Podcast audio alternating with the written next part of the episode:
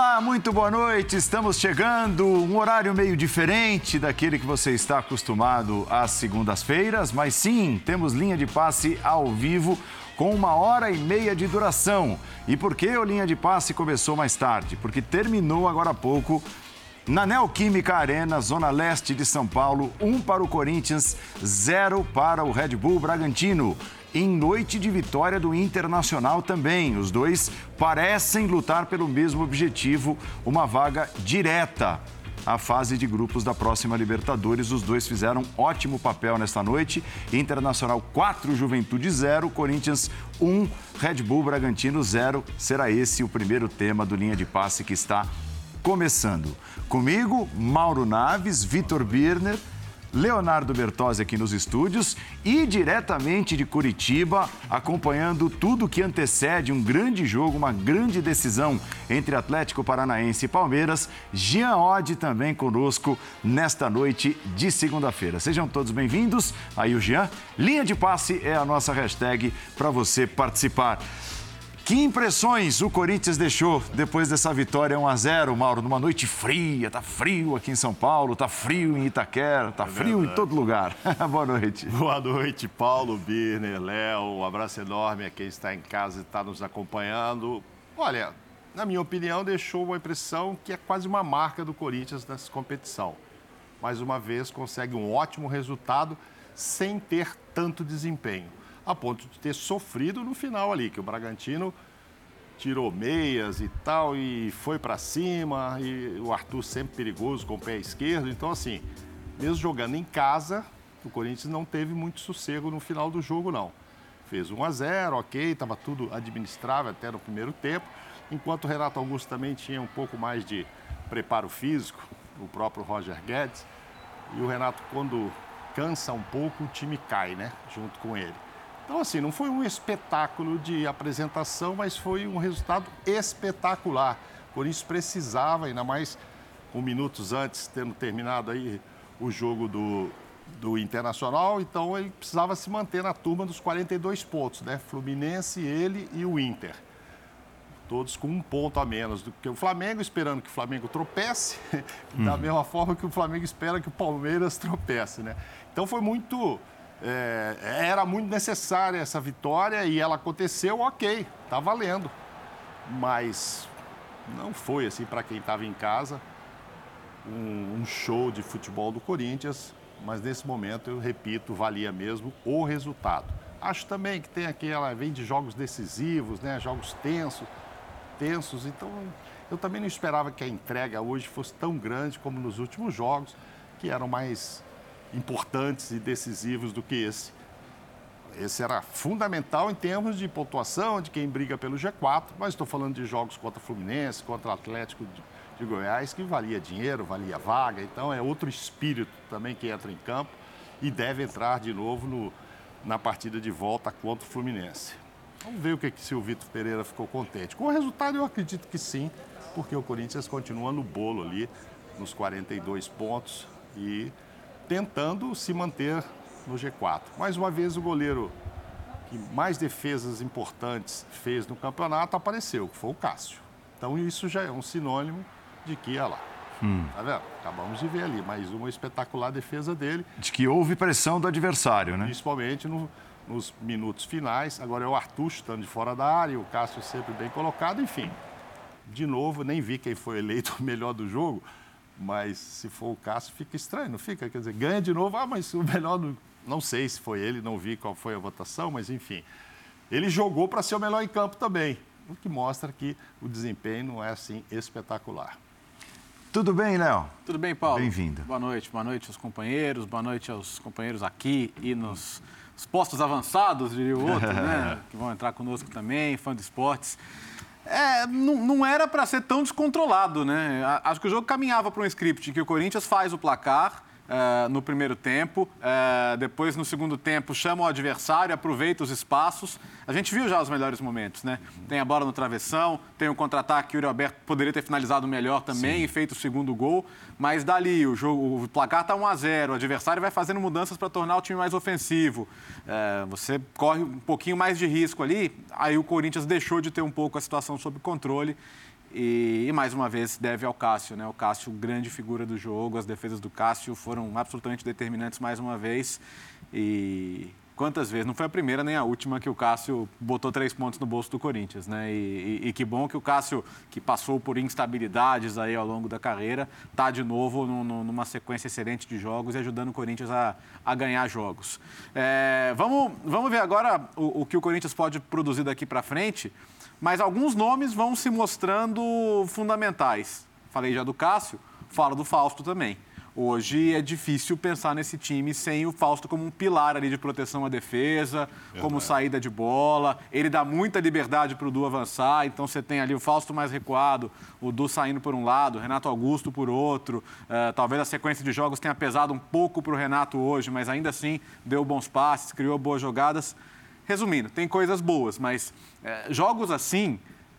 É, eles vão se apresentar para você matar, e se, e se você não mata, você sofre no final. Acho que foi um pouco do que aconteceu hoje. Jean Odi, aquelas parcelinhas atrasadas do Star Plus, você colocou em dia, deu para assistir o jogo nessa noite de segunda-feira aí em Curitiba? Que isso? que... Tudo bem, Paulo? Tudo bem, companheiros? Deu para assistir, sim, assisti o jogo inteiro. E acho que os companheiros resumiram bem o que foi a partida, né? Mais uma vez o Corinthians, acho até que o Corinthians, ele em outros jogos ele produziu menos do que produziu nessa partida. O problema nesse jogo especificamente foi não ter conseguido matar, e aí a partir ali da metade do segundo tempo, aí sim ter permitido ao Bragantino criar as chances que criou, mas de novo, né? Que campeonato brasileiro espetacular faz o Cássio, quer dizer, um cara que eu gosto sempre de lembrar, né? Porque nessa insanidade que a gente vive no futebol brasileiro, um cara que chegou a ser contestado durante a temporada, que foi ameaçado, né? A gente teve toda a história das ameaças ao Cássio através de redes sociais e tal, e ele tá muito dessa colocação que a gente vê do Corinthians no Campeonato Brasileiro, né? Dessa classificação tem a ver com as defesas do Cássio. Quando a gente fala do rendimento é, ser abaixo da tabela de classificação, isso se resume muito pelas atuações desse excepcional goleiro que é o Cássio. E um destaque também para a presença da torcida do Corinthians na, na Arena, né? Numa noite de segunda-feira. Eu sei que aí não está tão frio quanto aqui, mas está bem frio em São Paulo também. E trinta e seis mil pessoas para um Corinthians que não parece mais ter condições de brigar pelo título brasileiro, pelo menos é a minha impressão, não sei a de vocês. É, é um belíssimo número, o número de torcedores que foram à Arena para assistir o jogo hoje. Lógico que eu fiz a brincadeira com o Star Plus, é, o Star Plus não tem o direito. A, é brincadeira, as parcelas não, as parcelas atrasadas mas, são realidade. Isso, se eles tivessem, você, viu que eu, você viu que eu respondi parcialmente, né, é, Paulo? Exa... Não, é lógico. Se ele estivesse é. fora do Brasil, se ele estivesse na Argentina, por exemplo, ele veria o Brasileirão pelo Star Plus. É verdade, né? Mas como ele está no Brasil, ah. é... não, Star Plus não. É o Premier, é né? O Premier. Que é, Por que... acaso o Mancuso é. disse hoje é. que o Campeonato Brasileiro nunca teve tanto prestígio uhum. na Argentina Sim. como está tendo esse Campeonato Brasileiro. Olha que legal. Uma entrevista hoje, conversando com o Zinho, né, direto. Eles estão aguardando pelo jogo do Vélez, né? Com o Flamengo, ele disse, olha... audiência enorme aqui, a maior, eu acho que de todos os tempos, de, de atenção no Campeonato Brasileiro. Talvez um pouco por conta também dessa mudança, né? Os times lá, o Vélez agora está tentando representar a todos eles lá. E esse poderio econômico dos times brasileiros tem chamado a atenção. E, e ele falou, vocês conversarem a respeito. É. O Augusto, que por sinal é comentarista da E S P N Argentina, né? Então ele está por dentro disso. Diz que o Campeonato Brasileiro faz sucesso lá. Birner, eram três rodadas de Campeonato Brasileiro em meio às decisões na Copa do Brasil, esses dois jogos decisivos contra Atlético Goianiense e Fluminense, mas eram três jogos sem vitórias do Corinthians. Boa noite. Boa noite, Paulo. Boa noite, Mauro. Boa noite, Léo, Jean. Boa noite aos fãs das fãs do esporte. Eu acho que pode ser uma impressão, mas é que o jogo deixou para mim. É que claramente o Corinthians compete no Campeonato Brasileiro por uma vaga direta na Libertadores, mas ele não consegue se concentrar como ele faz nos jogos de mata-mata. Uhum. É, você vê uma equipe um, com um pouco menos de pegada em alguns momentos, ela continua competindo.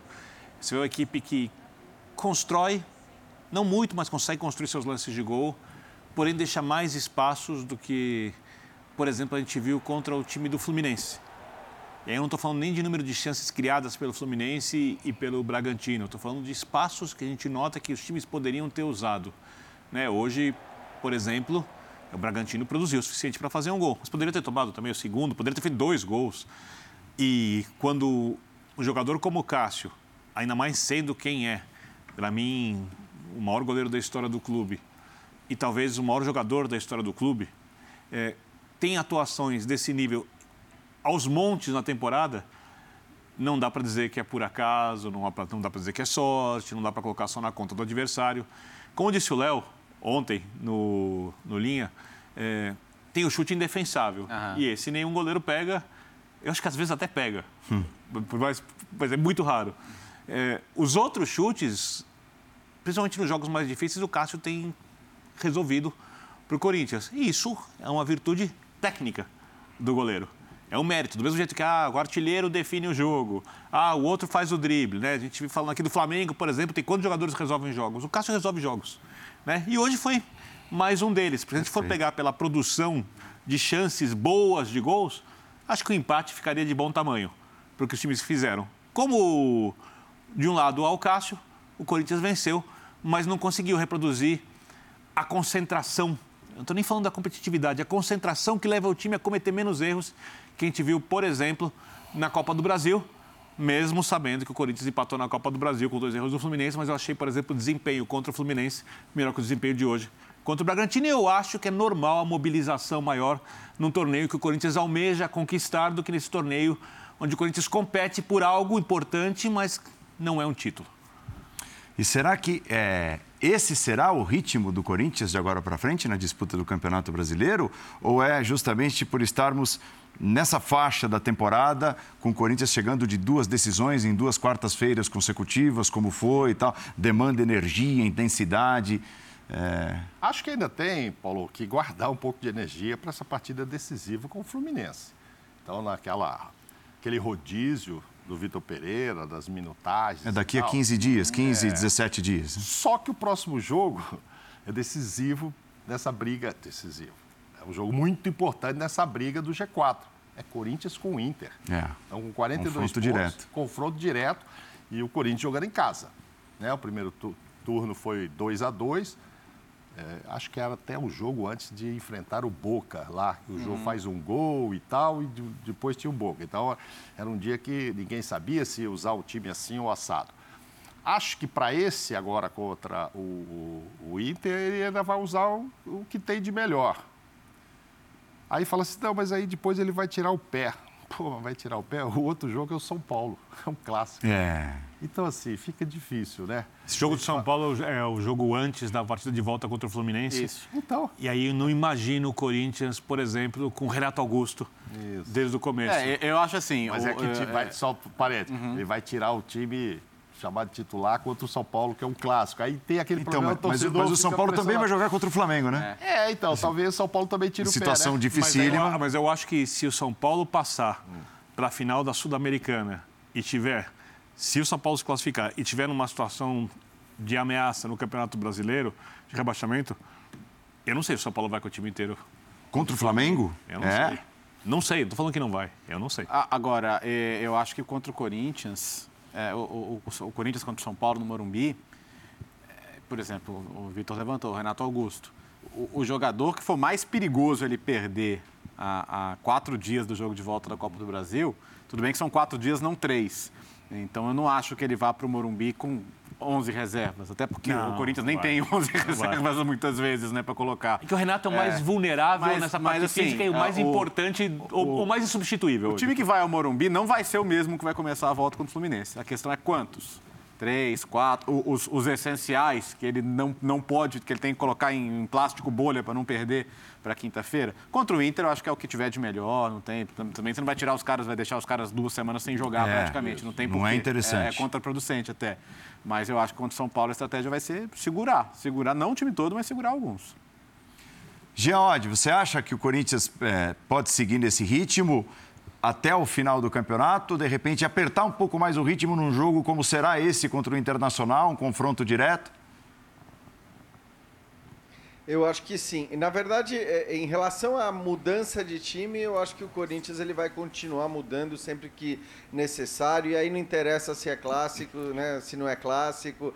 É, eu acho que o, o, o Vitor Pereira já deixou muito clara essa ideia de que é essencial para que o time dele jogue bem poupar, é essencial ter os caras nas condições físicas. Ele, ele no olhar da, da qualidade técnica versus condição física, hoje, pelo menos, ele opta pela condição física. Então, eu acho que, assim, se ele quer ter o time inteiro e vai querer ter o time inteiro no máximo no jogo contra o Fluminense, quem precisar poupar, ele vai poupar. E eu apostaria que ele vai poupar muita gente, que ele vai mudar muita gente. Em relação à entrega, à, à maneira como o time se comporta num campeonato e no outro, cara, aí eu acho que também tem um pouco do, do jogar em casa. Quando vão trinta e seis mil pessoas na, na, no, no estádio te apoiar, é difícil você, por mais que eh, seja um outro campeonato, por mais que seja... Eu, eu não consigo atribuir, por exemplo, as chances concedidas no jogo de hoje ou as chances perdidas a uma falta de intensidade, a uma falta de desejo. A verdade é que o Corinthians, do ponto de vista técnico, não foi em nenhum momento, e acho que não será nessa temporada, um time brilhante. É, talvez venha a ser na próxima temporada. Eu acho que tem um técnico com a capacidade para isso, para fazer o time jogar, e aí com as contratações que certamente, se ele permanecer, ele vai pedir, né, com jogadores da, com as características que ele deseja. Não acho que o Corinthians vá ser brilhante em nenhum momento, não foi até aqui na temporada, mas mesmo não sendo brilhante, só foi eliminado da Libertadores para o Flamengo, né, está a oito pontos da liderança do Campeonato Brasileiro, ali empatado com, com outros dois times, é, e está é, próximo de uma final de Copa do Brasil. Então não dava para exigir muito mais do ponto de vista de resultados. De rendimento, sim. É, agora também não consigo atribuir a falta de desejo ou a falta de vontade, e acho que a prioridade do Vitor Pereira vai continuar sendo essa, é, é, ter o time inteiro, o time do melhor ponto de vista físico possível nos jogos que ele considera mais importante, e certamente dos próximos o jogo contra o Fluminense é o mais importante, até mesmo do que na relação com o jogo com o Internacional, ainda, embora a gente ainda tenha um tempo, né, para esse confronto contra o Fluminense. Tem uma coisa natural e que dificilmente a gente vê uma equipe superar. É, quando o Corinthians joga uma partida de mata-mata, ainda mais uma semifinal, é natural que os jogadores de algum lugar tirem alguma coisa que é difícil você arrancar desses mesmos, que eles consigam tirar de si mesmos no Campeonato Brasileiro. E aí eu vou dar como exemplo o torcedor. O torcedor, obviamente, vai para todo jogo querendo ver a equipe ganhar, vai ali com intensidade, mas com certeza ele não irá nos jogos do Campeonato Brasileiro, a não ser num clássico, em algum momento específico, com, a mesma, com o mesmo tamanho de desejo que vai para Itaquera ver o jogo contra o Fluminense. E isso é natural, porque cada coisa tem um valor. Não é porque todos os jogos são jogos de noventa minutos ou porque todos os jogos são do mesmo campeonato que eles têm o mesmo valor. Eu acho que nem os títulos que você olha ali, ah, tem tantas vezes que foi campeão brasileiro. Acho que uns foram mais especiais que outros, uns geraram mais festa, ou uns foram mais difíceis. Então, uma das graças do futebol é que ele não é algo congelado. Ao contrário, ele é uma fábrica de emoções. E dessa fábrica de emoções, nesse momento, porque tem a chance de título na Copa do Brasil, as emoções são maiores na Copa do Brasil. E porque é, vale um título e porque os jogadores também são seres humanos, essas emoções permitem aos grandes profissionais, eu não estou nem falando tecnicamente, nada, os caras que estão ali dentro com a cabeça naquilo, querem ganhar, arrancarem alguma coisa a mais nos jogos de mata-mata do que conseguem arrancar nos pontos corridos. Se eu for pegar o Palmeiras, por exemplo, o Palmeiras nos pontos corridos tem conseguido ser muito competitivo, porque o Palmeiras almeja o título de campeão brasileiro. Ano passado, quando... só para fazer uma comparação, ano passado, quando as chances acabaram, no Campeonato Brasileiro, o time do Palmeiras, até quando jogava, quando jogava os principais jogadores, ele era menos competitivo do que ele foi no mata-mata. Você não viu o Palmeiras fazer um jogo com nível de concentração uhum. que você viu contra o Atlético Mineiro na semifinal da Libertadores. E isso é natural. Isso pertence ao ser humano e o futebol, o esporte, extremamente humano. Então, um, não é falta de competitividade, não é falta de nada, é, fa é, é o que acontece. Não aconteceu. É o jogo. Eu não abri falando é. isso. É. Você é vem jogo. de jogos decisivos é o jogo. Atlético Goianiense com Fluminense, eu não estou esperando hoje essa mesma entrega. Exato. É. Não, não aconteceu esperando. com Fortaleza, na primeira parte do campeonato? Estava envolvido naquela virada como foi no segundo turno da fase de grupos, conseguiu a classificação uhum. histórica lá no Chile, aí se vê envolvido pela primeira vez num mata-mata de Libertadores na América, o time era lanterna do Campeonato Brasileiro. Sim, sim. Não parecia o mesmo time. Não parecia né? o mesmo time. Aí, Ô, Paulo. Né, saiu, agora está dando a resposta, uma resposta técnica que condiz muito mais com a capacidade do time. Fala, Jean.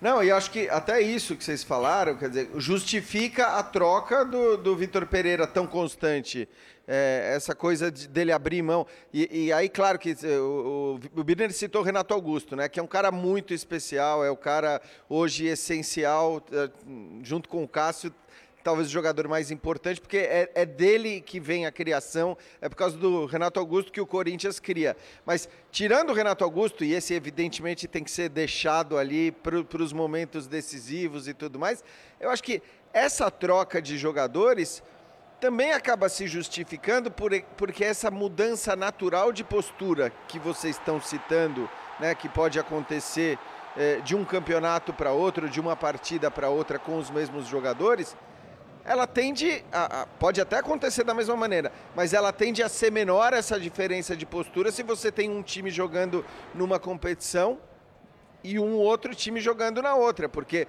os caras que jogarem só na outra, eles tendem a, a ter uma entrega máxima, uma dedicação máxima, na, não só pela condição, mas porque é, é a chance de, de mostrar serviço. Então eu acho que até por isso o Vitor Pereira está agindo da maneira que está agindo, jo, é, girando bastante, trocando bastante o seu elenco. Spoiler, hum. Mauro e eu estivemos no, na gravação do programa Bola da Vez com o Fábio Santos, que foi... muito legal, muito. O Fábio é um cara... É, é demais. A entrevista ficou muito boa. E vai ao ar é, a exibição inédita sábado que vem à noite. Em outras palavras, o Fábio disse que, que essa troca toda do Vitor Pereira de um jogo para o outro... Hum.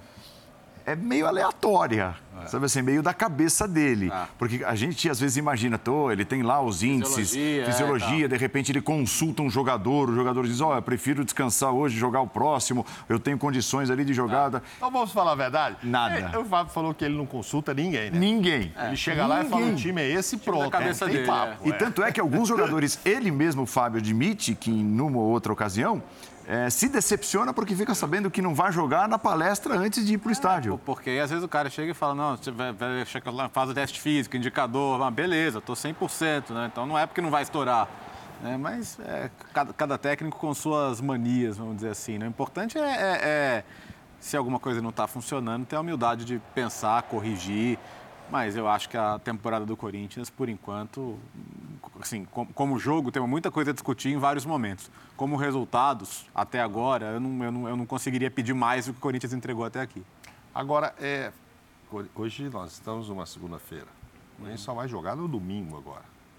É. Isso, Sim. isso. Dá para descansar o Renato Augusto e ele estar no jogo. Ele vai começar esse jogo contra o Internacional. Posso até pensar que aconteça o que aconteceu hoje. Agora, por que que eu vou deixar? E o outro jogo também é só no outro final de semana.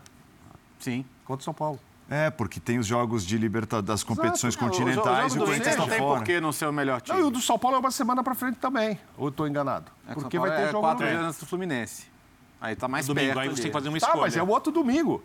É domingo com o Inter Sim. e o outro domingo contra o São Paulo. É. E o São Paulo o vai jogar nessa quinta semana. E no outro meio de semana também. E o Corinthians não. Então, ele, ele terá agora duas semanas para dois jogos. Uma semana toda para esse, uma semana toda para o outro. Aí, tudo bem. Depois do São Paulo, você terá, no meio da semana, o jogo com o Fluminense. Sim. Aí ele vai pensar um pouco. Agora, daqui até domingo, ah, eu tenho que poupar o Renato Augusto, que eu vou jogar com o Internacional, que está disputando comigo o G quatro. Eu acho Não, que ele vai com, com o Inter tem que jogar com todos. Vai, ele só perdeu o Du Queiroz hoje, que parece que amarelou ali e está fora do jogo. Tomou um amarelo, Isso. tá punido. Então, mas ali ele resolve de outro jeito. Aí ele vai ter uma semana, não sei qual vai ser o resultado com o Inter, para pensar no São Paulo. Pô, será que não dá para começar com o time titular? primeiro tempo, sabe-se lá que São Paulo vem, porque aí, como você disse, São Paulo é que vai estar disputando outras coisas. Começar, jogo fora de casa, não sei. Eu não acho que ele está pensando em poupar muita é, gente, não. Olhando a tabela não, mais para frente, poupar, se eu falar em planejamento, tem que olhar. O Corinthians uhum. tem uma sequência de jogos depois da partida contra o São Paulo, dentro do que o Campeonato Brasileiro permite, menos difícil. O América fora. É o, é o América fora, o Atlético Goianiense em Itaquera, o Cuiabá em Itaquera e o Juventude, que para mim é o pior time do campeonato, que vai ser rebaixado. Em Caxias. Em Caxias. É. São é, quatro que, jogos assim, bem é... negociáveis para o time conseguir uma pontuação boa e... E, e por isso esse jogo contra o Inter se torna tão é. importante, sabe? É, brigar pela vaga direta na Libertadores. Ah, e a postura, a postura pós-Fluminense vai depender de passou ou não na Copa do Brasil. Sim. Porque senão, se você se não passar, não tem mais escolhas que fazer, não tem mais nada para dosar. O brasileiro virou. Você tenta terminar o ano com a vaga direta na Libertadores. Se você tiver numa final de Copa do Brasil... É, provavelmente contra o Flamengo, e a gente já viu na Libertadores o, o, o, o, o que o Corinthians precisa fazer para ganhar do Flamengo, que é muita coisa, né? Você vai ter que fazer uma preparação assim, no limite, no limite, para tentar estar em dois dias perfeitos para ser campeão. Isso talvez inclua uma preparação que vai significar um foco menor no brasileiro. É, então, mesmo com esses adversários um pouco mais fracos, acho que teria esse perigo. Mais pra a... frente tem Flamengo, Atlético Mineiro, aí é, tem não, jogos mais eu difíceis mais pra frente. Eu penso mesmo no eventual final de Copa do Brasil, que é, é, é encarar esse tipo de jogo que vem depois da semifinal como, ah, cara, daqui a pouco eu vou jogar uma final, aí vou, vou ficar pegando esses times aí de meio, fundo de tabela. A gente tava, começou discutindo se o Corinthians tinha o mesmo foco em jogos como o de hoje em relação aos jogos das Copas. Essa discussão, se o Corinthians estiver numa final de Copa do Brasil, ela vai voltar... É que a tabela, Léo, do Campeonato fogo. Brasileiro, ela, digamos assim, que ela, a fase menos difícil termina ali, porque Sim. depois recebe o Atlético Paranaense, vai a Goiás, vai a Vila Belmiro, recebe o Fluminense... Recebe o, vai jogar contra o Flamengo fora, recebe o Ceará, vai a Curitiba e recebe o Atlético Mineiro na última rodada. Sim. Dali para frente, tem muita pedreira. Então, eu acho que, olhando um é planejamento... É uma fatia interessantíssima é. para se fixar mesmo é, no G quatro. É, são essas próximas seis rodadas que o Corinthians Isso. tem. Principalmente se ele venceu o duelo direto contra o Internacional, que está nessa situação que você falou, Léo. É. Perdeu tudo que era possível, alguns, algumas derrotas... Ah, traumáticas. Horríveis, as Globo, traumáticas, Melgar, é, é, péssimas e que precisa de uma vaga direta na Libertadores para amainar a, a ira justificável da torcida, que está muito decepcionada com a equipe, porque o Inter tem um time no papel melhor que o time do Globo e melhor que o time do Melgar. Mas o jogo dos milhões, daqui a quinze, dezesseis, dezessete dias, é com o Fluminense. São vinte e cinco milhões de jogo, né? Uhum. Fora... A, a, possibilidade esportiva de ter um título, né? Sim. E aí ter até mais sessenta milhões, não é isso? Mas, independentemente de qualquer outra coisa, o dinheiro também, nesse momento, é muito importante. Só que a diferença, eu não sei se foi aqui que eu comentei em outro programa, quando o Corinthians voltou a ter todo mundo, uma pessoa lá de dentro me disse, ah, agora vamos ver se o Vitor Pereira sabe mexer o doce. Que acertei é. todo mundo. Foi eu falei, aqui. pô, foi aqui, né? Eu falei, foi pô, aqui. pelo amor de Deus, ele passou tanto tempo aí não tendo com quem jogar, agora que tem todo mundo, você acha que ele vai escalar errado, vai não sei o quê. Agora ele vai ter duas semanas para trabalhar, vai ser interessante para ver, assim, no que, que o time vai crescer nessas duas semanas, né? O que, que, que vai acontecer, o que, que nós teremos de diferente contra o Internacional, o que, que nós teremos de... diferente contra o São Paulo, independentemente das escalações. Porque, eu repito, eu acho que para quem tem uma semana para descansar agora, ele vai colocar tudo que tem de melhor nesse jogo contra o Inter. Mas com uma semana, que descanse amanhã, não sei o quê, aí vai ter quarta, quinta, sexta, sábado, o que há muito tempo não tem. Aí depois joga, vai ter mais uma semana para trabalhar. Sendo que depois do jogo do São Paulo vem esse jogo dos milhões Mauro, que tem que pensar nele. Pra... Eu não sei quem te disse, uhum. mas... colocando essa questão uhum. de que, do, que foi dita para você na pauta. Uhum. Eu olho a escalação do Corinthians hoje, olho o banco e a única coisa que eu posso cogitar muito de leve de mudança, e não é uma mudança necessária, é o Fábio Santos no lugar do Lucas Piton. Uhum. Uhum. O resto da escalação, para mim, ela é, está perfeita. E esse Adson e, e Mosquito, um eu entra... Eu acho que no jogo de hoje... Outro entra... para ter um pouco um jogo um pouco mais agudo. O Adson, o Adson tem também, mas compõe mais. Acho que o Gustavo Mosquito um pouco mais agudo. E o Bragantino, como sai, ia dar mais espaço para o contra-ataque. Então, eu acho que teve lógica a escolha e ela não é uma escolha que mas, mas pode olha, ser mudada no outro jogo. Sim, o que o Birner acaba de dizer é algo absolutamente relevante em se tratando do Corinthians de Vitor Pereira. Sim. Finalmente, será que o Corinthians tem um time, um time titular com o Vitor Pereira? Uma base de time tem. O Fábio, o Fábio eu acho que é para dar uma poupada mesmo. Ele acabou entrando até porque me parece que era problema do, do Piton não, não poder. Acho que hoje ele pouparia o Fábio, que também nos disse aqui que fica super chateado é. quando isso acontece.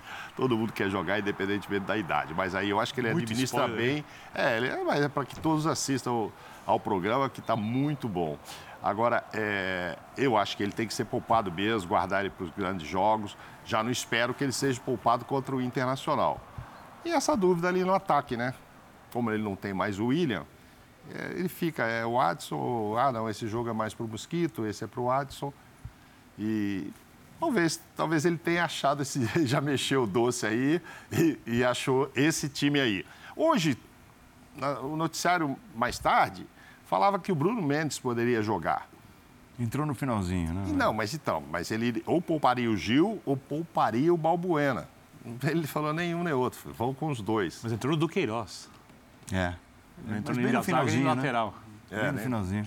Mas eu acho que aí ele está guardando, ele guarda o Bruno por, por achar que o Fagner, se tiver algum problema, ele coloca o Bruno. Parece que o, que o Bruno está meio de reserva do, do Fagner ali, numa eventualidade, vai jogar no, no meio. Bom, essa é outra questão.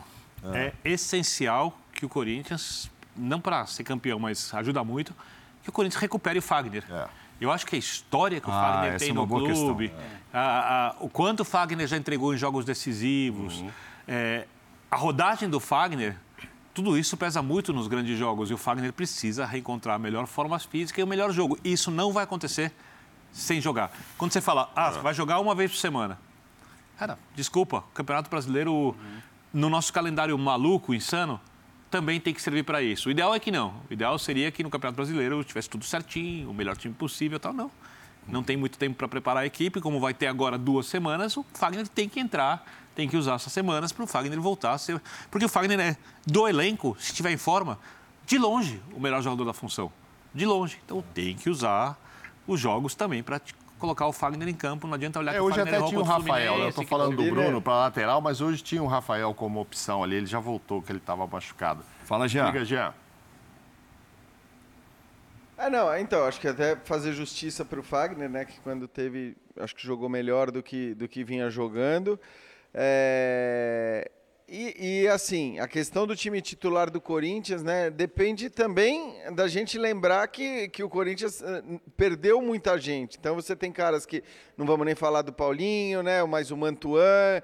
Acho que essa coisa de Piton e Fábio Santos é uma dúvida que, ela, para mim, ela permanece. Eu, eu acho que depende muito do jogo também, porque a gente já viu o jogo em que a gente imaginava, até pela Libertadores muito boa que fez, que o Fábio Santos ia entrar em todo jogo grande, em todo jogo importante, e não foi assim. Houve ocasiões em que a gente acabou vendo o Piton. Então, é claro que a gente tem hoje muito mais ideia de qual é o time titular, o time ideal na cabeça do Vitor Pereira. Mas eu ainda acho que assim, a hora que ele tiver todo mundo à disposição, cem por cento fisicamente, e tem sido difícil, o Michael, né, que está, enfim, é, fora também. É, então, eu acho que a hora que ele tiver todo mundo à disposição, todo mundo bem, ele, ele certamente...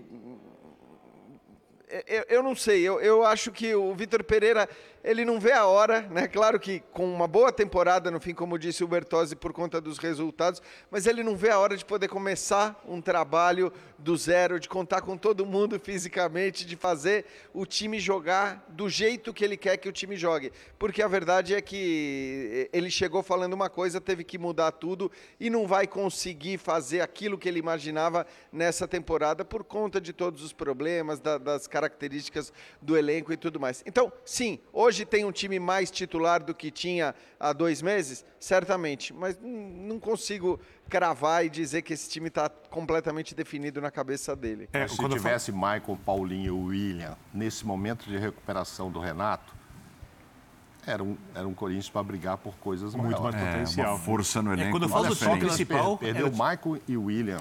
Era o, o, o principal possível hoje. Uhum. No time titular do Corinthians, o Michael joga. Sim. É, isso sim. é indiscutível. Claro. E também dá opções diferentes para o treinador. De repente, jogar com três jogadores ali um pouco mais de marcação, jogar com o Du Queiroz também, com o Veras.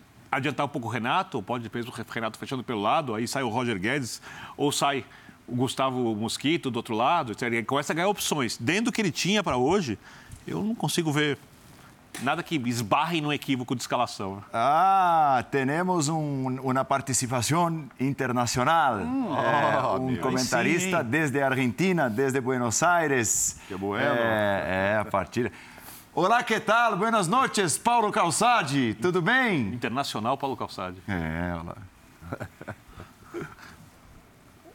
Olá, Andrade. Olá, pessoal. Um abraço para todos vocês, para o Fã de Esportes também. É, a gente tá aqui, tamo, tá vendo o Corinthians daqui, tá ouvindo vocês. É, eu acho que o Vitor Pereira, na verdade, não tem escolhas, né? Acho que o time se impõe, é o que tem. Quais as dúvidas, né? Acho que eles não, ele não tem é, muitas dúvidas. Não é como o Dorival Júnior, por exemplo. Também não tem dúvida, mas tem elenco, né? Do outro lado. É o que tem. E ele vai escalando o que tem. Eu acho que ele não tem dúvida. Ele tem é medo. Medo de contusões. E isso tem atrapalhado o Corinthians. Mas Adson ou Mosquito, sim. Na verdade, o rendimento do Adson não tem sido bom.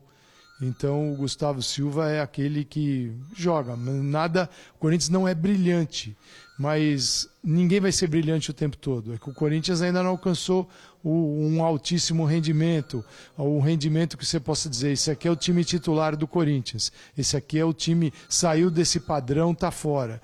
Isso não acontece no Corinthians, ele vai com o que tem.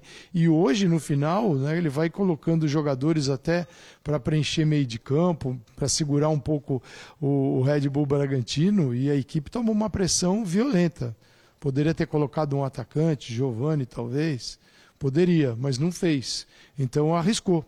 Mas esse é o Corinthians, o Corinthians é isso. É, não, não é que o treinador está esnobando e deixando jogadores importantes no banco. Tanto que Ramiro e Matheus Vital voltam, ficam um longo período treinando e agora não são titulares, evidentemente, mas passam a ser soluções do banco de reservas para alguns momentos na equipe. Ele vai com o que tem. E com o que tem... Está com quarenta e dois pontos e tem ali quatro equipes, três com quarenta e dois pontos, um com quarenta e três. Está todo mundo embolado neste campeonato que não tem o Palmeiras. O Palmeiras ainda, apesar da diferença, está no outro campeonato. É, o, o Paulo chamou atenção para dois nomes é, que se tornam, ou pelo menos na visão do Vitor Pereira, parecem se tornar interessantes, né? Porque ele tem utilizado. Ah, tanto que o, o Matheus Vital teria até proposta para ficar na Europa, né? Tudo bem, não sei se ele quer ficar rodando também agora tanto, mas teria possibilidade. Sim. E, e o Ramiro é jogador operário, né? Jogador que, que corre, faz função tática, fecha lado, num jogo como o de hoje vai, vai te ajudar em algumas questões, então... Tudo bem, vamos, vamos combinar que o Ramiro nunca foi no Corinthians perto do jogador que foi no Grêmio, mas para ter no elenco vale. Tem jogador que não precisa ser, ser uma nota sete, oito para resolver o seu problema. Basta você tê-lo para certas circunstâncias. Então, precisa de número, né? Eu discuti, a gente discutiu. Eu falei aqui agora há pouco. Em vários momentos, o Corinthians não poderia nem usar onze reservas, porque mal não teria onze reservas para usar, sem, sem, sem apelar para os miúdos, como ele diria. Então, acho que esses jogadores que vão encorpar seu elenco sem serem necessariamente fora de série, jogadores apenas de elenco... Os operários úteis. É, exato. Podem ser úteis. É, mas em junho, quando a gente dizia... junho, maio, final de maio, que o Ramiro estava voltando, e aí tinha Michael na época, não sei o que, todo mundo dizia, não, isso vai passar por uma porta, vai sair na outra, já vai ser emprestado. O mesmo vai acontecer com o Vital. O Vital está aí, acho que o Vitória de Guimarães quer fazer uma proposta sem isso. Custos, mas com um salário até mais baixo do que ele ganha, então não sei se, se vai dar certo, mas enfim... Foi a necessidade. Eu havia anotado, até mostrei para o Birner aqui, quando o Calçade falou, exatamente esses dois nomes, quer dizer... Para ele, para o Vitor Pereira, ah, encorpou o plantel. Eu olho ali e tenho dois. Vou na necessidade e uso. Para não ficar só de Adson para Mosquito, Adson para Mosquito. Foi embora o William, a outra opção. E é isso. Eu acho que o Vital não, deve, não deverá ir embora, se for essa história só do Vitória de Guimarães, tá, do jeito que está a proposta. Mesmo que ele tenha vontade de jogar lá, enfim, o Corinthians ficaria com, com percentual. Pode ser uma oportunidade também dele... ganhar um preço melhor lá e o Corinthians ganhar no futuro, mas enfim, nesse momento por mais que o torcedor goste ou não goste, é um cara útil aí, ó, para entrar aí e tal, fazer um gol, correr, ajudar a marcar. E o Ramiro também. O Ramiro tem até uma oportunidade hoje, mas encheu o pé no meio do gol, né? Assim, é. não, não bateu. Ah, é essa, ó, acabei de falar essa aí. Ó. Ele enche o pé, mas muito no meio do gol, né? Então... Mas, enfim, é correria, correria para ajudar, para final de jogo, para encorpar o plantel. Infelizmente, não é o Corinthians que o Vitor Pereira. Eu não sei quando o Léo fala assim, ele deve estar doido para acabar. É, foi, foi o Jean, né? É, se é assim, para começar uma nova temporada, para, inclusive, ele escolher os jogadores do jeito que ele quer. Né? Porque, para esse ano, do jeito que está, não, não vai dar tempo de recuperar todo mundo. Do, enfim... Sem é. contar que, que alguns não voltam mesmo, já com certeza, como Paulinho, enfim. É. Ele tem que ser para a temporada do ano que vem. Só que eu não sei se ele vai ficar, né, Paulo? Parece que pois ele também é. vai pensar sobre isso. Porque se você for, realmente, é. se você for comparar times que o Corinthians já apresentou dentro do período de Campeonato é. Brasileiro, é uma loucura, né? É. Já teve o Mantuan, não tem mais o Mantuan. Já teve o William, não tem mais o William. Aí voltam esses dois que nós acabamos de citar. Lá no começo tinha o jogo. Lá no começo tinha o jogo, não tem mais o jogo. Até a semana passada, não sei se mudou. É uma loucura. É. Até a semana passada, era o time da Série A com mais lesões, cinquenta, cinquenta lesões na temporada. Estava primeiro do ranking. Não sei se da semana para cá, agora, os últimos jogos, algum outro time que estava embaixo na tabela machucou dois ou três. Então, você vê, ele não pegou cinquenta porque ele não fez todos os jogos, né? Ele, ele, ele chega, tinha jogos que... que ainda estava com o Silvinho, né? Hum. Mas mesmo assim, ele... São cinquenta lesões. Na temporada inteira ou no Brasileiro? vinte e dois. Não, na temporada, temporada inteira. Contando desde o Paulista. Tinha João Vitor, não tem mais João é, Vitor. Verdade. Não tinha Balbuena, agora tem Balbuena. Nossa, assim, como é que se faz futebol assim, é, né? É. Né, Paulo Calçade? É, é uma, realmente... Uma assim, vez é. por mês? Como é que é a frase do Calçade? To, to, aqui, todo mês é janeiro. Todo mês é janeiro. Nossa, olha, olha o tanto de mudanças e as lesões citadas pelo Mauro é. que o Corinthians teve, Paulo.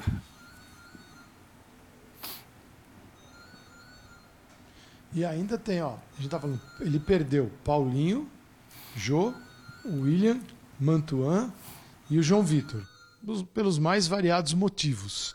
É claro, ah, veio o Bruno Mendes, foi embora o João Vitor, mas o Mantuan estaria jogando tranquilamente, o William é um jogador que em condições físicas jogaria. O Jô teve lá problemas e veio o Iralberto, mas assim, ele teve... É, ausências, na verdade, ele fica contabilizando ausências. Então a gente está falando de, deste curto período, deu seis meses do Vitor Pereira. Parece que tem seis anos já, né, do Vitor Pereira no time do Corinthians, pela quantidade de jogadores que acabaram deixando, né, a, ali a, a lista dele, ele não pode usar, e outros que chegaram de empréstimo que talvez ele nem ficassem. Mas foram avaliados, ele pode usar o Ramiro no meio de campo, é mais uma possibilidade, o jogador que joga ali por dentro, no meio de campo, não, como ele joga com três, pode faz, faz sentido utilizá-lo.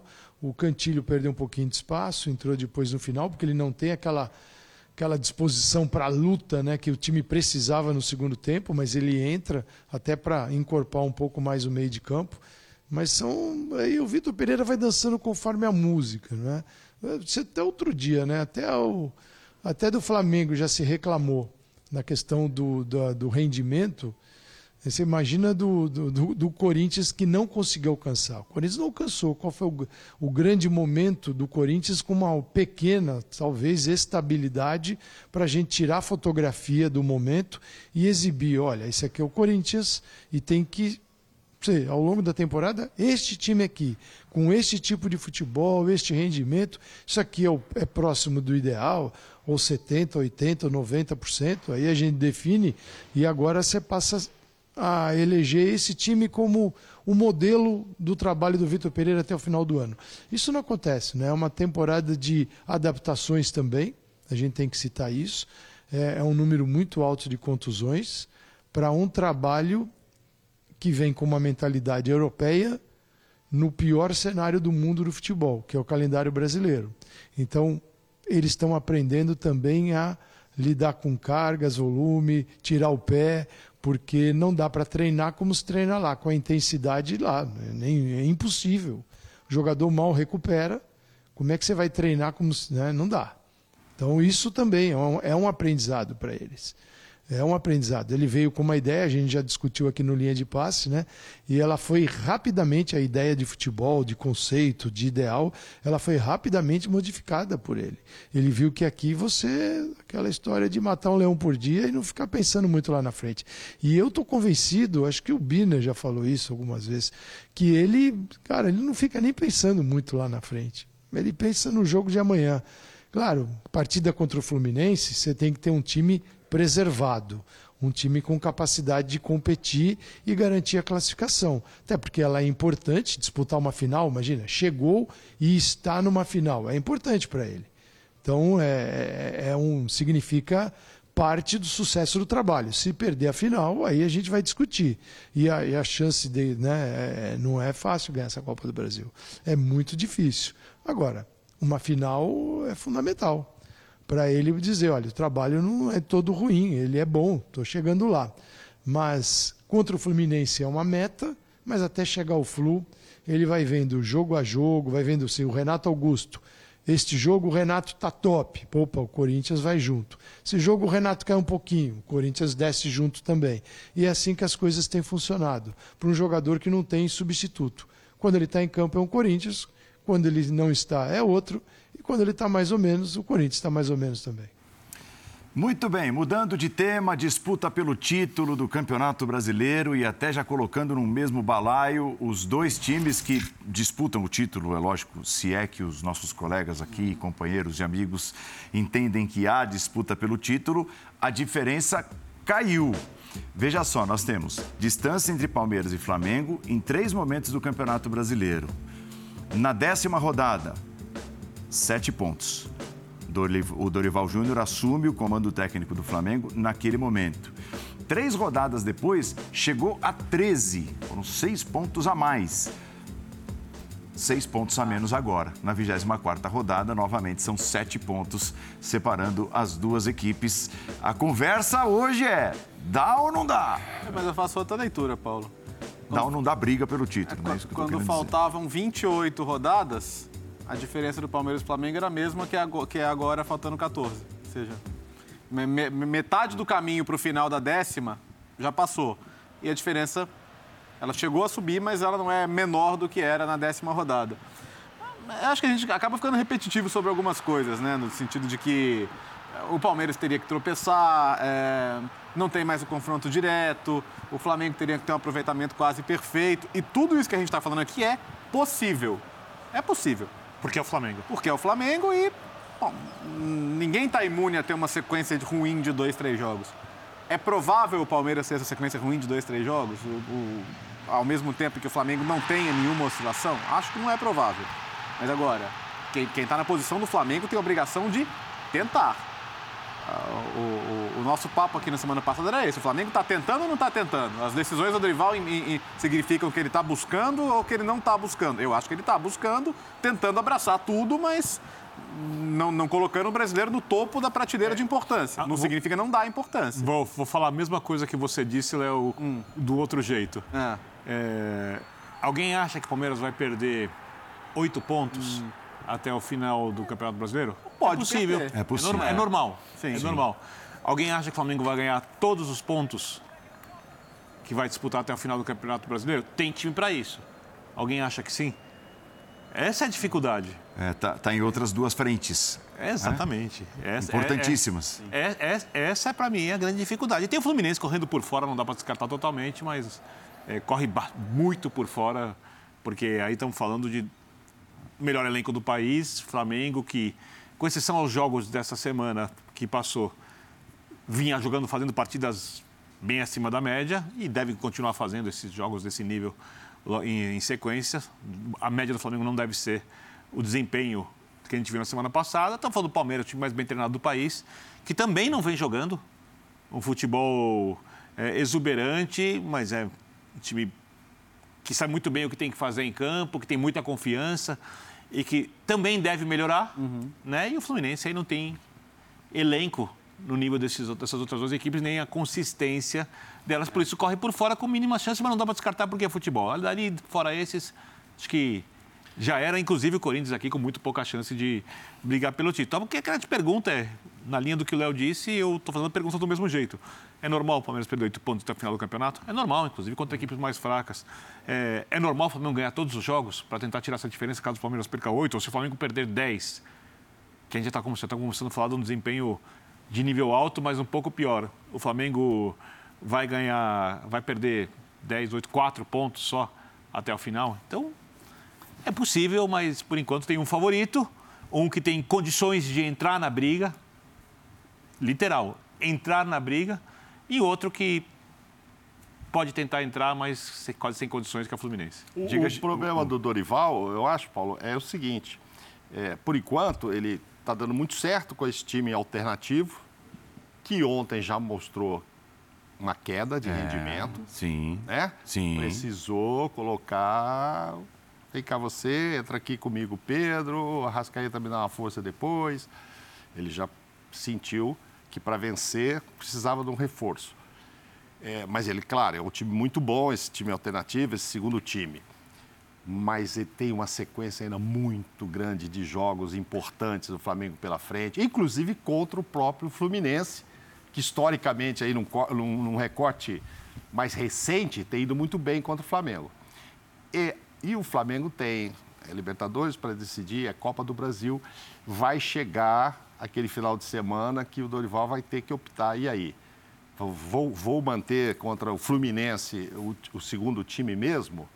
Dá para ganhar do Fluminense? Dá, claro que dá. Mas, por que eu digo vou manter o time B? Porque depois, na quarta, eu já tenho uma decisão.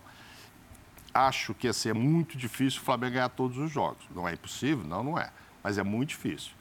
Tem jogos duros pela frente, contra o Atlético Mineiro, contra o próprio Fluminense, Fortaleza lá. Então, bom, ninguém tem moleza no campeonato. Então, o Palmeiras pode dar derrapadas? Pode. O Palmeiras teve uma sequência no primeiro turno de quatro jogos sem vencer. Uhum. Mas, nesse momento, eu já não, não imagino o Palmeiras com quatro jogos sem vencer, dos quais eu acho que ele perdeu um e empatou três. O Palmeiras só tem duas derrotas no campeonato, né? Então... Por sinal, foram em casa, né? É. As duas derrotas foram em casa, né? Pelo menos não perde. E uma na primeira rodada com o time é, pouco começando. Concentrado, como o próprio Abel disse depois da partida. Então, acho que assim, pode acontecer do Flamengo ganhar o campeonato, o Fluminense, ah, pode e tal, mas a gente vai repetir o que vem dizendo já há algum tempo. Palmeiras ainda é o que, mais, é, é o que está mais encaminhado para ficar com esse título. Não, não vai ser fácil tirar do Palmeiras, não. Porque é difícil o Palmeiras perder, Paulo. Oi, Jean, diga. Fala, Paulo. Então, é, até para não, não repetir o que a gente vem falando há um bom tempo, eu acho o seguinte, é, é verdade que essa distância entre Flamengo e Palmeiras diminuiu?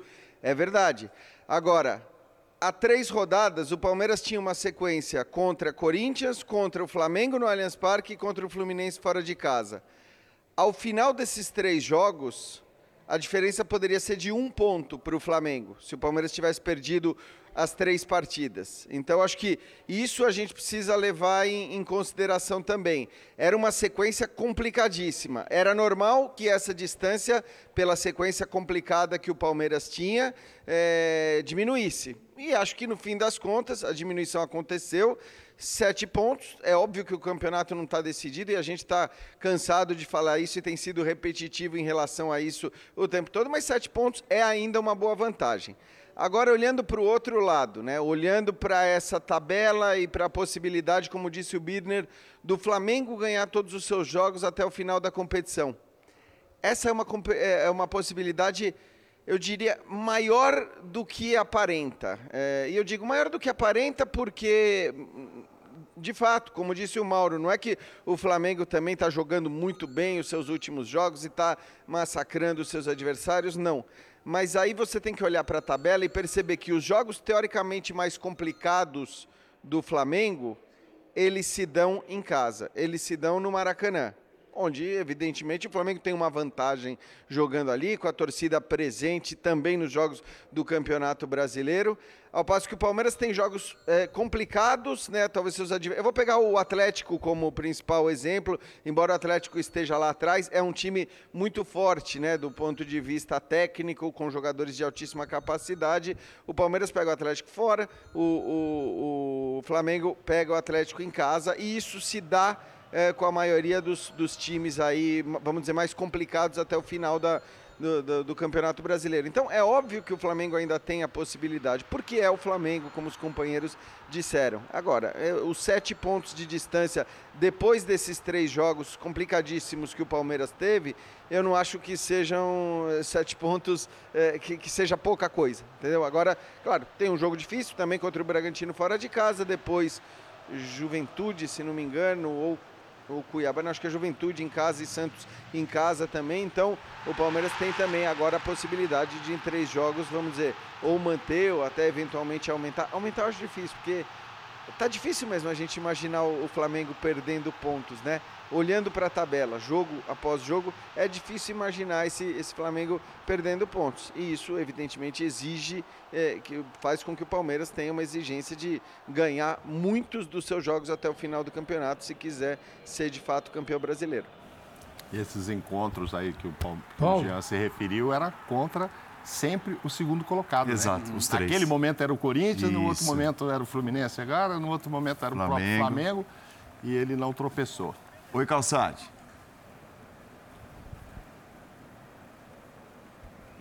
Eu estava vendo a tabela aqui de Flamengo e Palmeiras, né?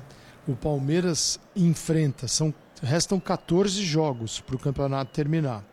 Desses quatorze jogos que o Palmeiras tem para fazer, cinco são exatamente cinco últimos colocados neste momento. É, Coritiba, Cuiabá, Avaí, Atlético Goianiense e Juventude. O Palmeiras tem os cinco para enfrentar. São aquelas equipes que estão lutando para escapar do rebaixamento.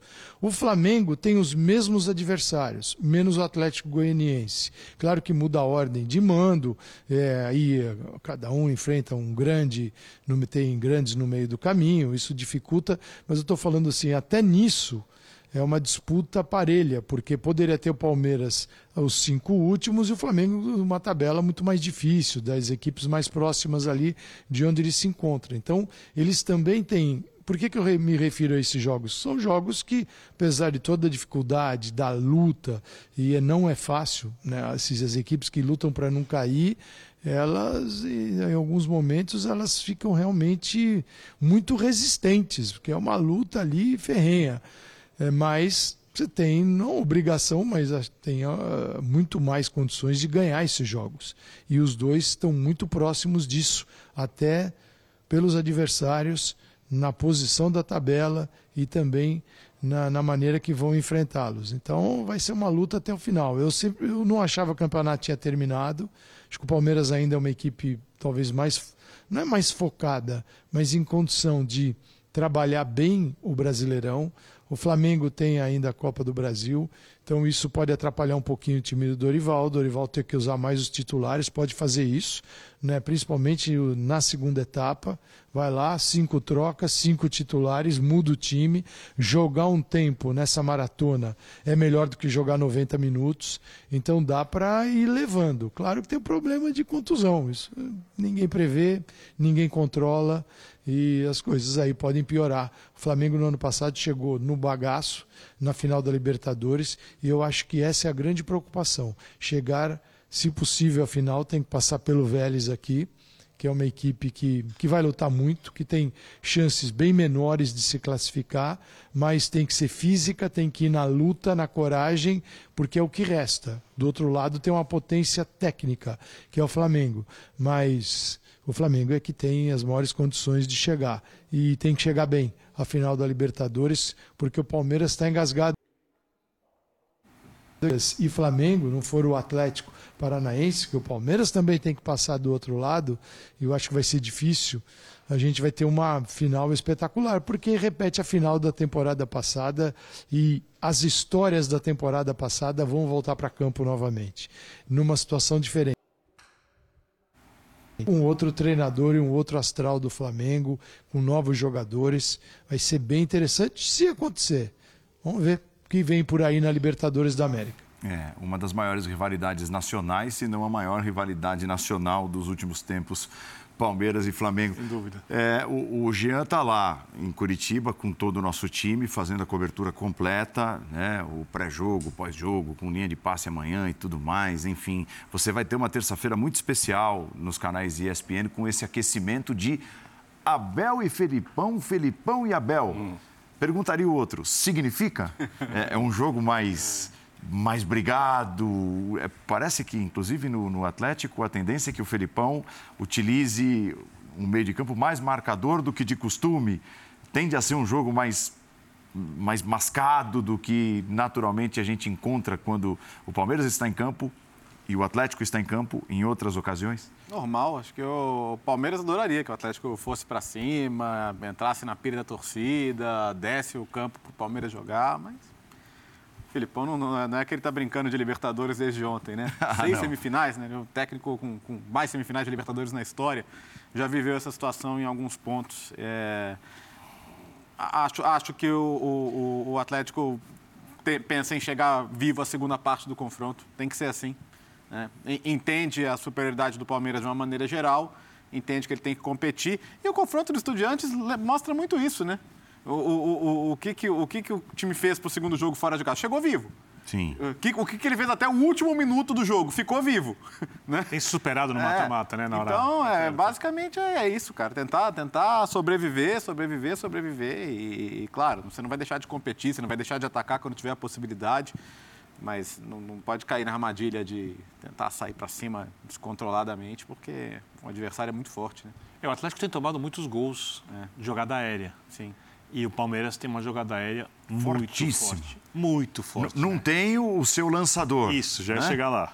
já, já não ia tem lá. Nesse primeiro jogo o Scarpa. E essa é a minha dúvida, não só da jogada aérea, mas como a equipe que, Mauro sempre chama atenção, tem sido pouquíssimas vezes modificada, a equipe, entre aspas, titular, a gente já tem uma equipe titular no Palmeiras, vai ser escalada para esse jogo. É, a diferença técnica, não estou nem falando coletiva, do Flamengo para o Vélez é muito maior que a diferença do Palmeiras para o Atlético. É, ah. Eu também acho que o Flamengo é mais favorito que o, que o Palmeiras. Ambos são favoritos.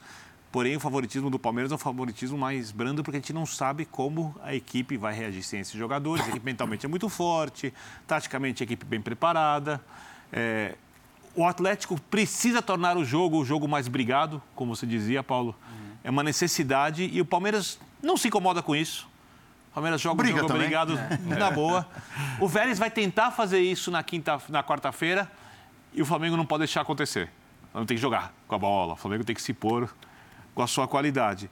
Então, eu estou esperando dois grandes jogos. O de amanhã, vamos usar um termo, já que você fez toda uma introdução castelhana para o Paulo Calçade, mas peleado, uhum. né, na terça-feira.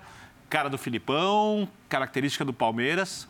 É, um jogo que pode ficar difícil para o Palmeiras, apesar do Palmeiras ser favorito. E na quarta-feira, já adiantando, eu não duvido que o Flamengo, se fizer um bom jogo, não jogar como fez nessas últimas duas partidas, volte de Buenos Aires teoricamente classificado. É, o que daria até uma folga nas escalações, Campeonato Brasileiro, Cuidado Copa do Brasil. Cuidado que eu discuti isso aqui ontem e teve gente que não gostou. O Mauro estava aqui não, não, também. Não, eu estou pensando em outra coisa. É, é, eu estou na linha do Léo aí, que o Filipão, e que hoje já treinou com três volantes é. e acho que vai botar mesmo. Acho que a única dúvida dele é se põe o garoto ou se põe o Pablo, porque o garoto é uma válvula de escape Opa. maravilhosa, Vitor Roque. Mas ele respeita muito a história do Pablo lá e o que o Pablo fez. Até ele deu uma recuperada mesmo no Pablo quando ele chegou. É, o Palmeiras não tem o Scarpa, mas antes o arco era o Veiga, inclusive nos escanteios. É que o Veiga machucou e o Gustavo assumiu tanto esse papel que passou depois mesmo com a volta do Veiga, bater escanteio, fazer tudo. Nos últimos meses, o jogador que mais vezes desequilibrou partidas a favor do Palmeiras, o Scarpa. Sim. E não vai jogar. Não, sim. Um, Sim, é... mas o Palmeiras, na época boa do Veiga, no início... O Scarpa era até banco, muitas vezes. Pois é, e o Veiga que batia os escanteios, que fazia tudo, batia as faltas, etcétera. E ele está lá amanhã. Então, assim, dá para o Palmeiras voltar a ter isso com, com o Veiga, né? Aí nós tivemos, Jean Odi, dois, assim, dois retratos recentes do que o, o Furacão é capaz. Que foram essas duas... partidas eliminatórias agora recentes contra o Flamengo na Copa do Brasil, né? Aquela batalha no Maracanã, o Flamengo criando inúmeras oportunidades, mas sem conseguir vencer o jogo. E o jogo da volta agora, com um lindo gol marcado pelo Pedro, mas com o Atlético brigando até o fim, né? Afinal de contas, se o Atlético faz o gol ali, provoca os pênaltis, ou seja, não foi fácil para o Flamengo. Então, assim, tá ali o exemplo. E um outro exemplo foi o Atlético vir aqui até São Paulo num jogo de Campeonato Brasileiro e derrotar o Palmeiras, o que tem sido dificílimo, como chamava a atenção o Mauro. Posso te dar o terceiro exemplo? A passagem dele contra os Estudiantes. Também. Ele, ele empatou em casa. Também. Quando todo mundo Sim. dizia, ó, se não fizer o dever de casa, não passa. E ele foi buscar o resultado fora. Então, por isso que eu acho que o Filipão também não vê esse desespero para ganhar esse jogo. Isso, isso. Né? É. Não perder significa que ele pode buscar fora. Óbvio que é melhor ganhar em casa. Mas contra os Estudiantes, ficou claro que dá para ganhar fora também. É, são, são exemplos que mostram que essa, essa perna das semifinais tende a ser, no mínimo, para dizer o mínimo, muito competitiva, Jean. Acho que sim, Paulo. Não tem dúvida nenhuma em relação ao equilíbrio muito maior nessa semifinal do que na outra semifinal. Quanto a isso, acho que ninguém discute, né? Os exemplos, quer dizer, o que eles significam, aí eu acho que a gente precisa olhar também um pouco para o que foram os jogos, porque, convenhamos, é, o jogo no Maracanã contra o Flamengo foi um jogo em que o Flamengo poderia ter vencido e vencido por uma boa margem de gols. É, a própria vitória do Atlético Paranaense contra o Palmeiras em São Paulo talvez tenha sido o jogo em que o Palmeiras mais finalizou a gol. Se não foi o primeiro jogo que mais finalizou, foi o segundo ou terceiro. Esteve certamente entre os jogos que o Palmeiras mais criou. Então, é verdade, o Atlético muitas vezes consegue se segurar. O próprio confronto contra o Estudiantes com o gol no fim, acho que acaba não refletindo o placar, é, o que aconteceu na partida, mas isso não significa que o, que o Atlético não tenha qualidades. E para mim, sobretudo, quando joga em, em casa. Então, acho que jogar em casa é um ponto importante, sim, porque a sua torcida tem um peso muito grande nos jogos. Eu acho que o jogo de volta contra o Flamengo, por exemplo, por mais que o Atlético tenha tido inicialmente a postura que o Birner citou, e é a postura dos times do Filipão, sempre, em qualquer Libertadores, tal, ele costuma jogar assim mesmo, mas foi um time que chegou, mesmo no primeiro tempo, muitas vezes a meta do Flamengo. Então, foi um time que conseguiu criar. É, e eu acho que talvez esse seja o jogo que a gente pode pegar o melhor paralelo para tentar entender o que vai acontecer amanhã. Com uma diferença, né? O Palmeiras, ao contrário do que muita gente diz, é um time que muitas vezes toma iniciativa, que vai para cima, que tem volume de jogo, que finaliza muito, mas essa iniciativa ela costuma se dar no Allianz Parque, né? Ou contra jogos, eh, em jogos contra times eh, indiscutivelmente menos técnicos do que o Palmeiras, no Allianz Parque, ou quando o Palmeiras precisa desse resultado, por exemplo, como os jogos de mata-mata contra o São Paulo, né, que o Palmeiras precisava correr atrás e, e, e fez isso, e, e chegou à marcação dos seus gols e tudo mais. É, para amanhã, especificamente, eu, eu acredito, como vocês disseram, o Filipão, daquele jeito de sempre, enfim, tentando o passe mais vertical, a velocidade, etc e tal. E o Palmeiras também acredito que vai jogar dessa maneira. Um pouco por isso que eu falei, né? Porque o Abel, nesses jogos gigantes, ele sempre tem uma postura um pouco mais precavida, sobretudo fora de casa, e também como consequência do desfalque do Gustavo Scarpa. Porque o Scarpa é um jogador é, de mais volume de jogo, é mais um meia do que um cara de lado, de velocidade, né? O cara para transição rápida. Esse cara não é o Scarpa. O Scarpa tem inúmeras qualidades e talvez seja o melhor jogador do Palmeiras na temporada, mas não é a velocidade, não é o drible em direção ao gol. Ele não é um jogador letal. É, e quem quer que entre no seu lugar, se for o Flaco Lopes, quem vai entrar do lado é o Rony. Tem muito mais essa característica. Se for o Rodrigo Tabata, se for o Wesley, mesma coisa. Quer dizer, são jogadores... É, esses três que eu citei, tem enormes diferenças entre eles, mas os três se assemelham mais como jogadores de lado de campo do que o Gustavo Scarpa, que é um outro cara, né? É, é um meia jogando mais aberto, às vezes caindo para o meio e abrindo o corredor, e, e isso não vai acontecer. O Palmeiras não tem o Scarpa, que seria um jogador com, de, de fazer o Palmeiras jogar mais com a bola, ter mais volume, etcétera. Então, eu também não acredito no Abel é, partindo para cima, né? Indo ao ataque, querendo ficar com a bola. Vamos ver, eu acho que vai, vai depender demais do, do quanto cada um não vai fazer questão da bola para a gente entender é, quem vai tomar mais iniciativa, porque às vezes na Arena da Baixada a torcida acaba é, né, fazendo com que o time tenha um ímpeto de, de jogar e de atacar mais do que muita gente está imaginando. Então, eu tenho até um pouco de curiosidade, de fato, para saber como é que vai ser o começo do jogo, né? Quem, quem vai, vai, vai botar aquela pressão inicial que, em geral, acontece no, no início das partidas. Só para não pegarem no pé do Jean, hum. é, e eu já fiz essa confusão também, é o Bruno Tabata. Aham. Uhum. Meu Rodrigo Tabata. Ah, é, antigo, é exatamente. Só toda vez, cara. Eu é, sei, assim, eu entendo é, você. É, obrigado. A modernidade chega. Aliás, ô, ô Birner, é. Fala, sabe o que eu tava fazendo? Eu só falar Tabata. Isso, é, eu ia falar, essa, eu vou a mãe é do narrador mesmo. Nesse é, tipo de caso, a mãe é do narrador. Se estivesse é. narrando o jogo, claro, é. Tabata. Claro. Tabata neles. Oh. É, Paulo Calçade, e aí na Argentina, hein? Você acha que por conta dessa superioridade o Flamengo deve tentar, de desde o início, tomar as rédeas do jogo, quer dizer, impor o seu ritmo de jogo e, e partir para cima do Vélez, que vai ser competitivo, como você mesmo disse?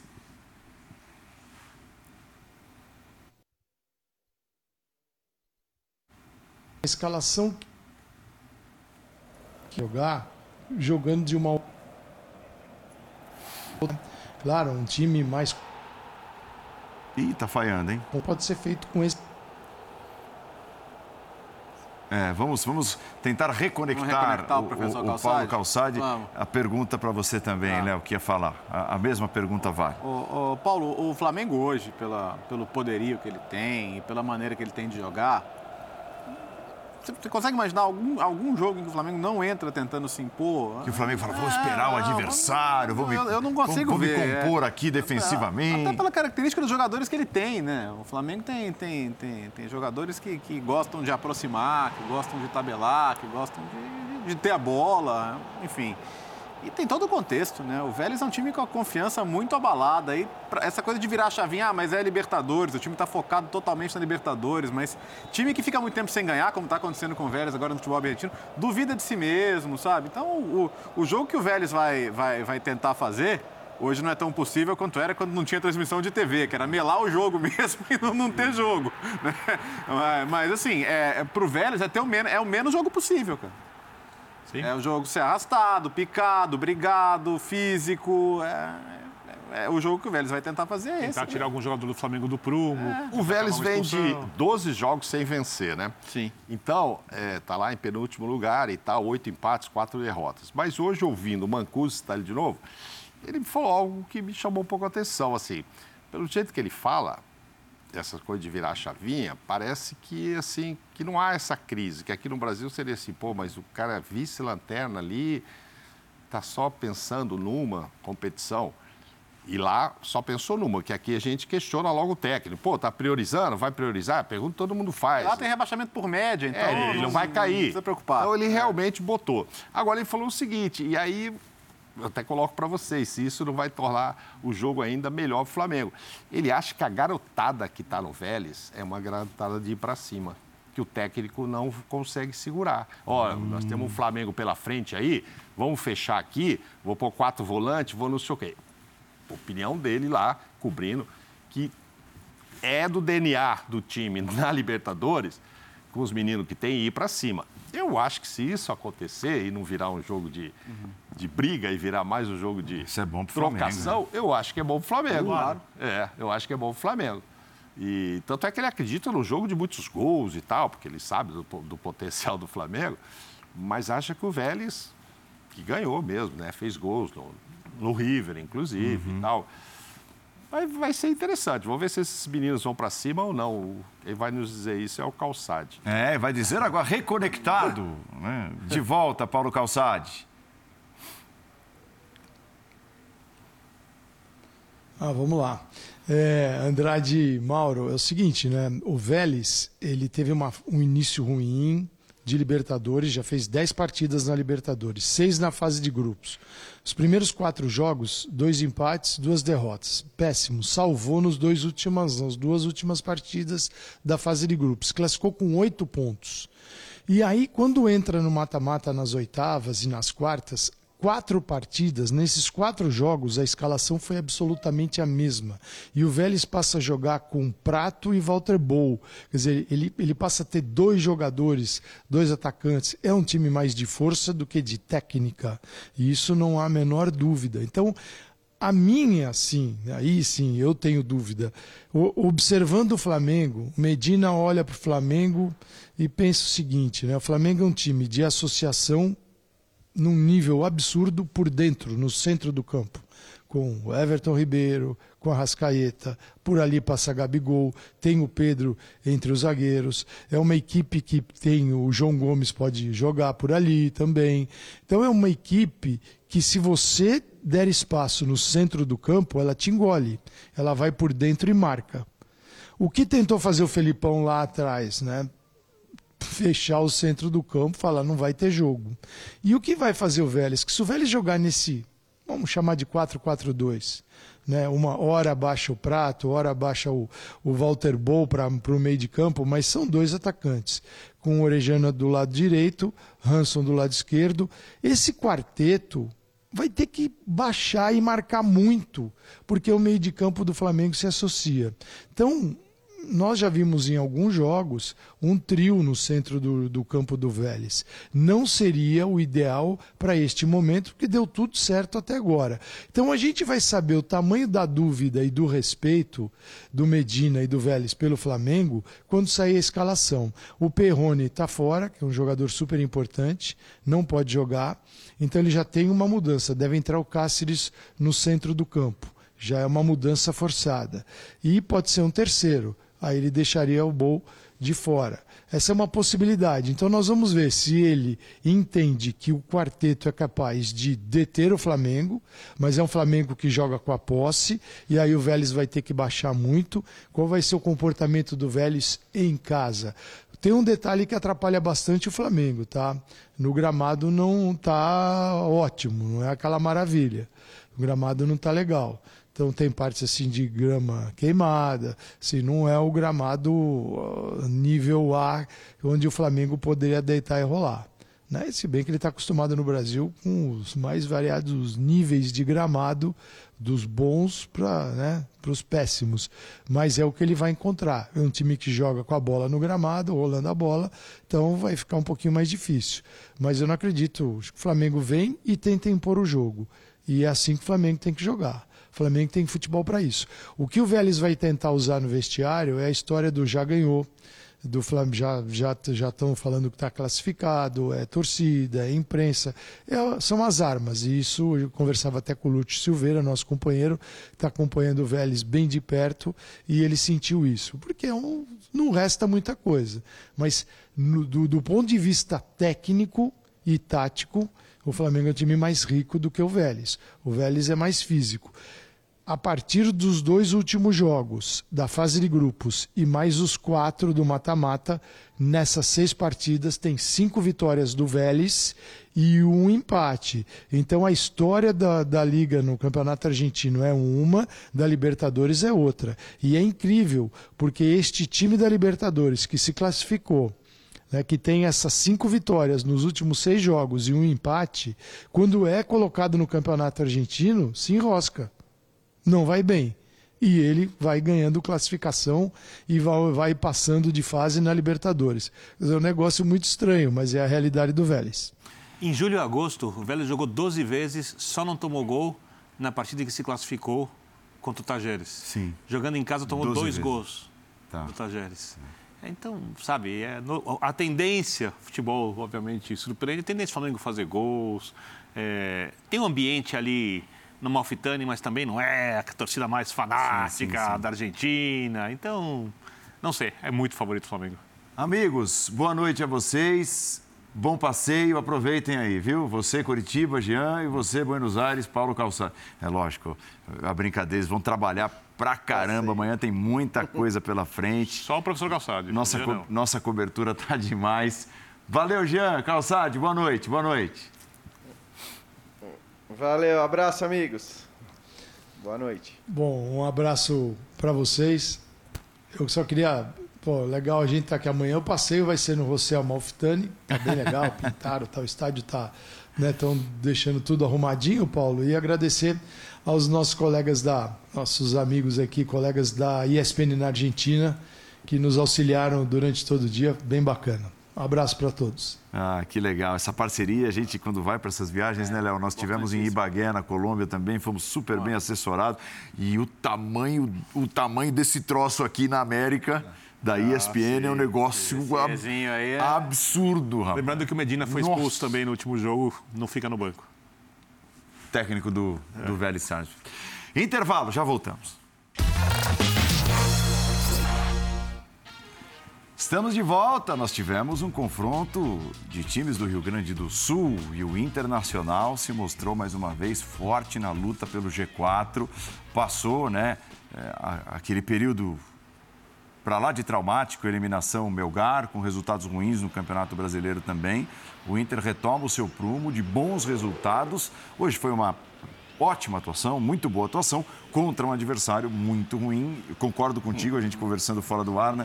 Parece, parece não, é o time mais fraco do Campeonato Brasileiro. Acho que não subiria para a primeira divisão se estivesse disputando a segunda. É uma boa conversa, mas até aí o Inter fez o papel dele, que foi passar por cima do Juventude, enfiando quatro a zero. Terceira Sim. vitória consecutiva do Inter. Exatamente. Né? Contra um time que em cinco teve a quarta derrota, em cinco jogos, né? Então, realmente, a vida do Juventude não está muito boa.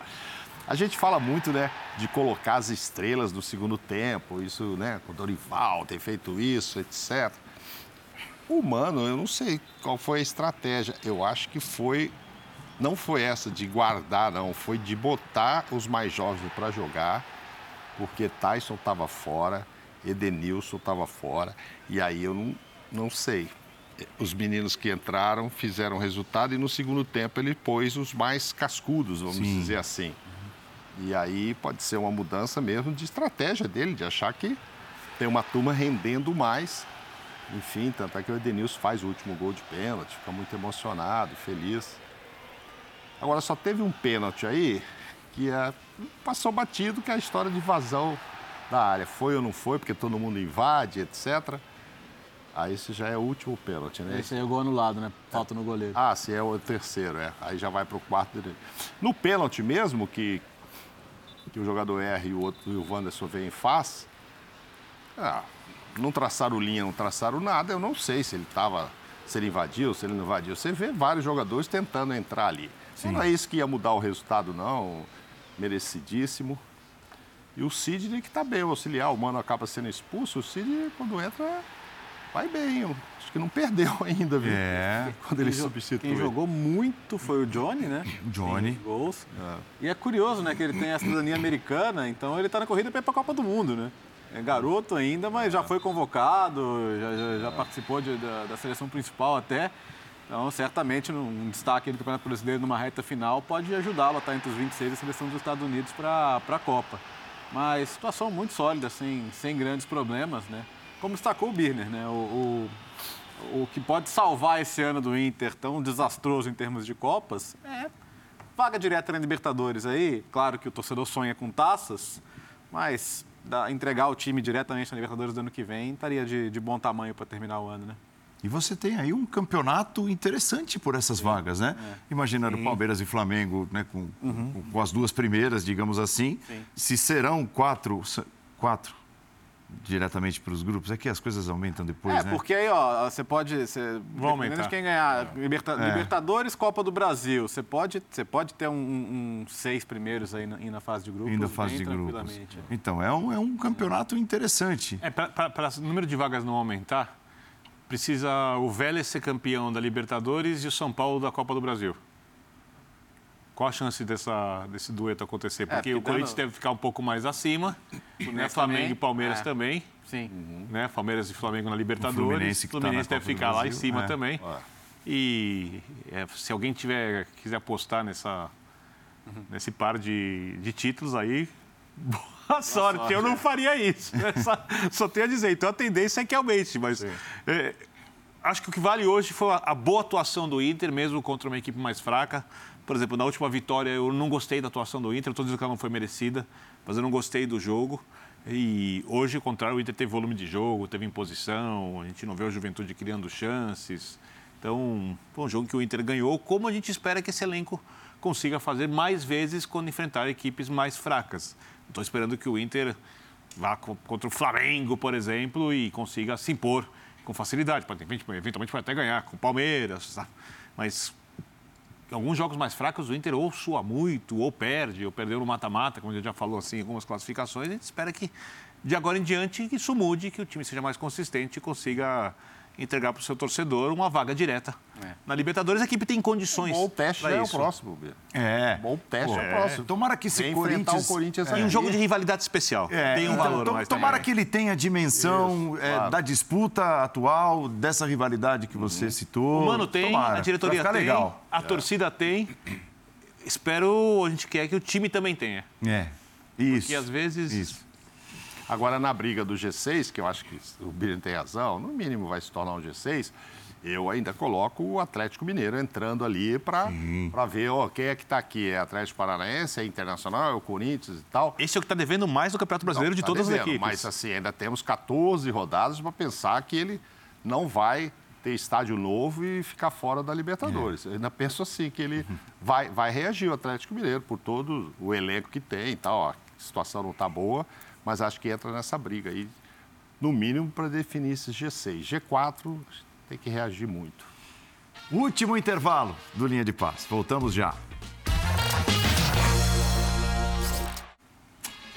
Voltou, acabou, mas não acaba a nossa programação ao vivo. Veja você, Edu Elias e Antero Greco estão bombando.